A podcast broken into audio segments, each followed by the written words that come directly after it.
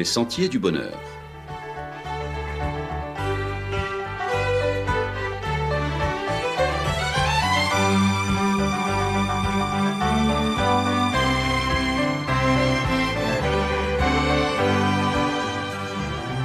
Une émission qui vous apporte un message d'espérance, de paix, de joie et de confiance.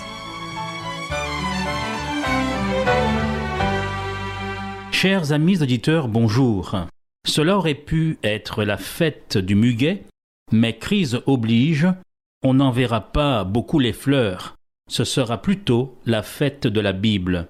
Saviez-vous que la Bible bat son record de vente en plein Covid-19 Malgré la crise sanitaire mondiale, plusieurs éditeurs de Bibles dans le monde ont connu une augmentation record de leur vente de Bibles ces jours-ci. Avec un bilan de près de 2 millions de cas confirmés et plus de 125 000 décès dans le monde, au mois d'avril, en raison de la crise du Covid-19, la Bible est devenue le moyen le plus utilisé pour tenter d'avoir une assurance de sécurité spirituelle. Dans une interview avec Fox News, les éditeurs de Bibles ont déclaré que plus de gens achètent des Bibles parce qu'il y a un désir ardent de se connecter avec Dieu, de trouver un sens et de vivre la paix.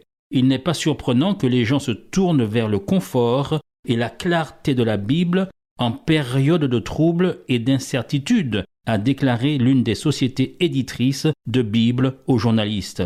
Cette maison d'édition avait augmenté de 44 à 60% leur vente de Bible.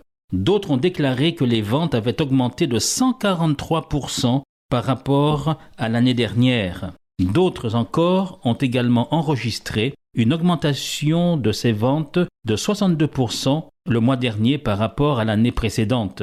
Certains éditeurs pensent que les inquiétudes concernant Covid-19 ont bouleversé la vie de presque tout le monde d'une manière ou d'une autre et que le bond des ventes s'est produit parce que les gens recherchent l'espoir et recherchent la restauration en période de crise. Même au milieu de souffrances et de difficultés financières, nous avons continué à voir des gens acheter des Bibles comme cadeau d'encouragement pour des êtres chers. Nous pensons, déclare cet éditeur, que ce n'est pas un hasard, car les gens retournent souvent à la Bible comme source d'espoir en temps de crise et d'incertitude. Les gens tirent espoir des Écritures parce qu'ils y voient un Dieu qui est avec nous pendant nos souffrances. La Bible en tant que parole de Dieu pour nous nous rappelle qu'il ne nous laisse pas traverser seuls des moments difficiles. Dans un article intitulé En crise, nous prions, la religiosité et la pandémie de Covid-19, le professeur agrégé Janet Sinding Benzen a constaté que l'intensité de recherche pour la prière double pour chaque 80 000 nouveaux cas enregistrés de Covid-19.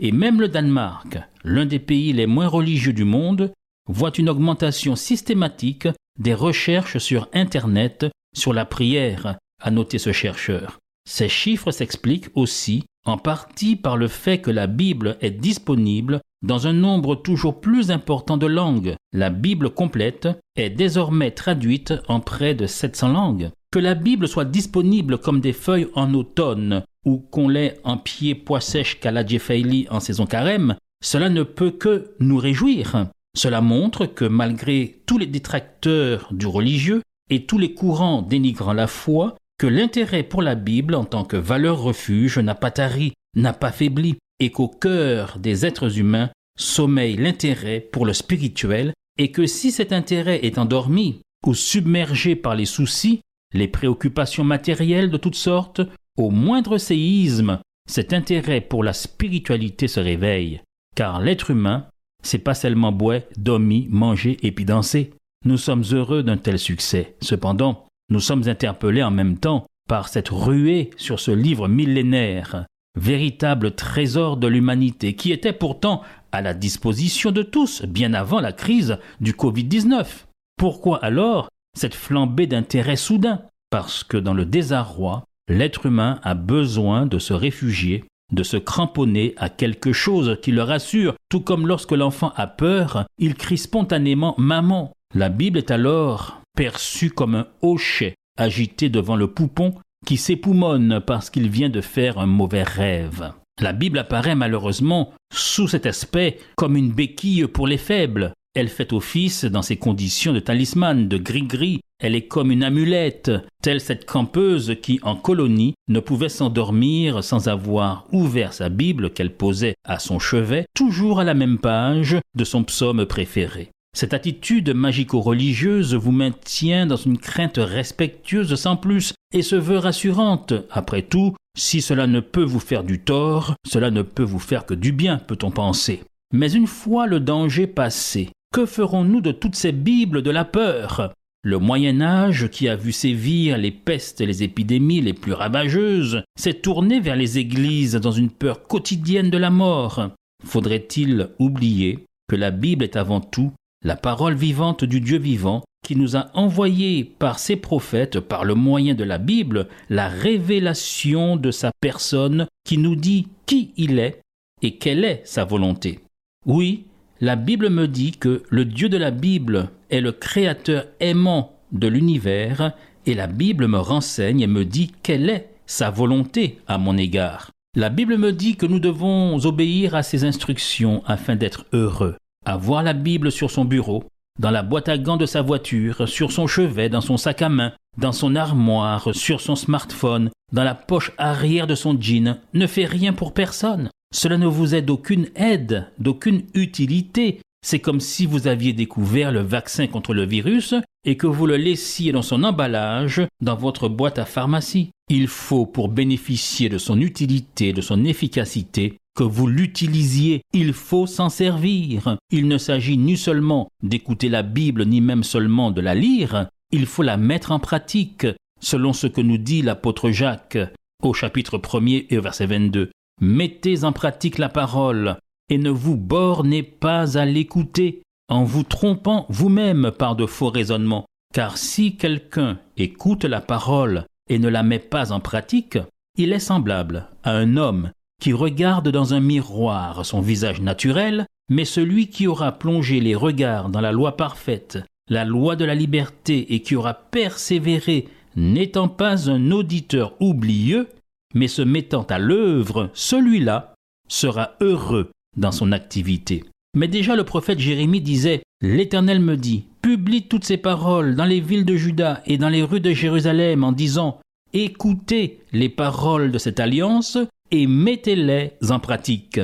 Quant à Jésus lui-même, il affirmait dans l'évangile de Matthieu C'est pourquoi quiconque entend ces paroles que je dis et les met en pratique sera semblable un homme prudent qui a bâti sa maison sur le roc. Il dira également dans l'évangile de Luc, Pourquoi m'appelez-vous Seigneur, Seigneur, et ne faites-vous pas ce que je dis? Et toujours dans l'évangile de Luc, Jésus dit ceci, Je vous montrerai à qui est semblable tout homme qui vient à moi, entend mes paroles et les met en pratique.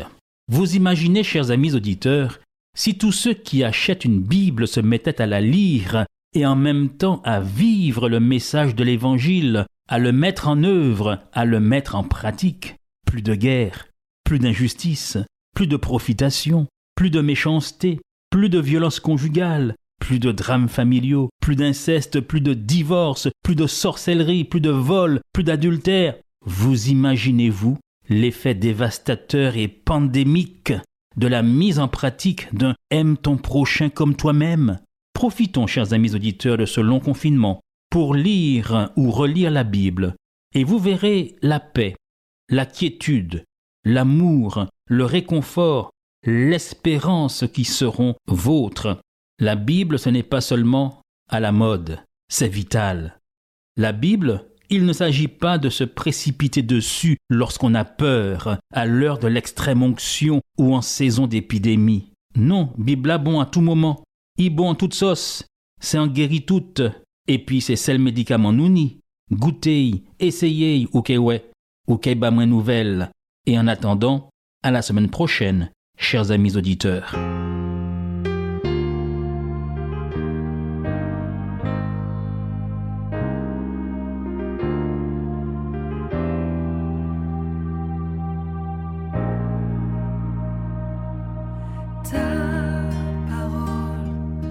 une lampe devant mes pas, elle éclaire mon sentier.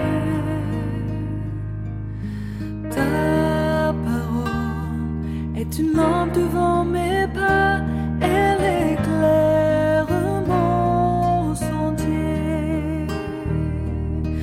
Quand parfois je crains d'avoir perdu mon chemin, tu es.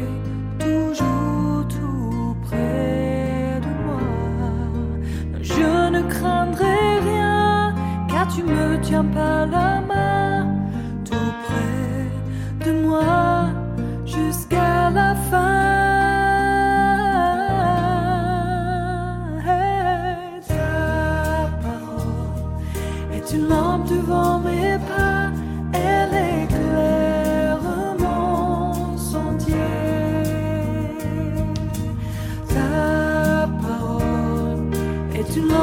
lampe devant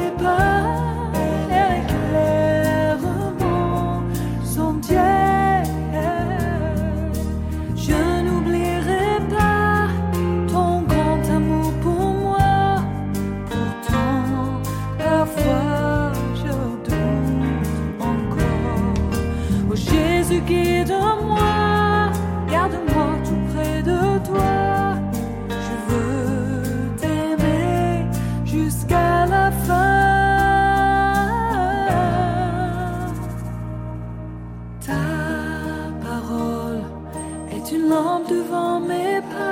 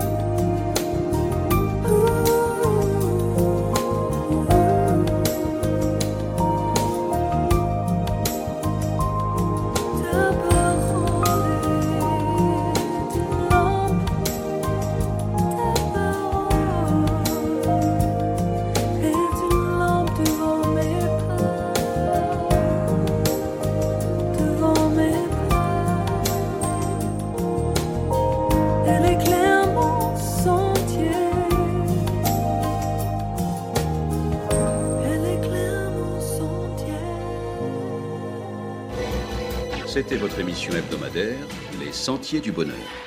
Un programme présenté par l'Église adventiste du septième jour. Aimeriez-vous lire le texte de la causerie d'aujourd'hui? Demandez-le. Il vous sera envoyé gracieusement. Nous tenons également à votre disposition notre cours de Bible gratuit par correspondance. Nous le recommandons vivement à tous nos auditeurs. Écrivez-nous aujourd'hui même. Voici notre adresse boîte postale 50 97 282, le Lamentin CEDEX 2.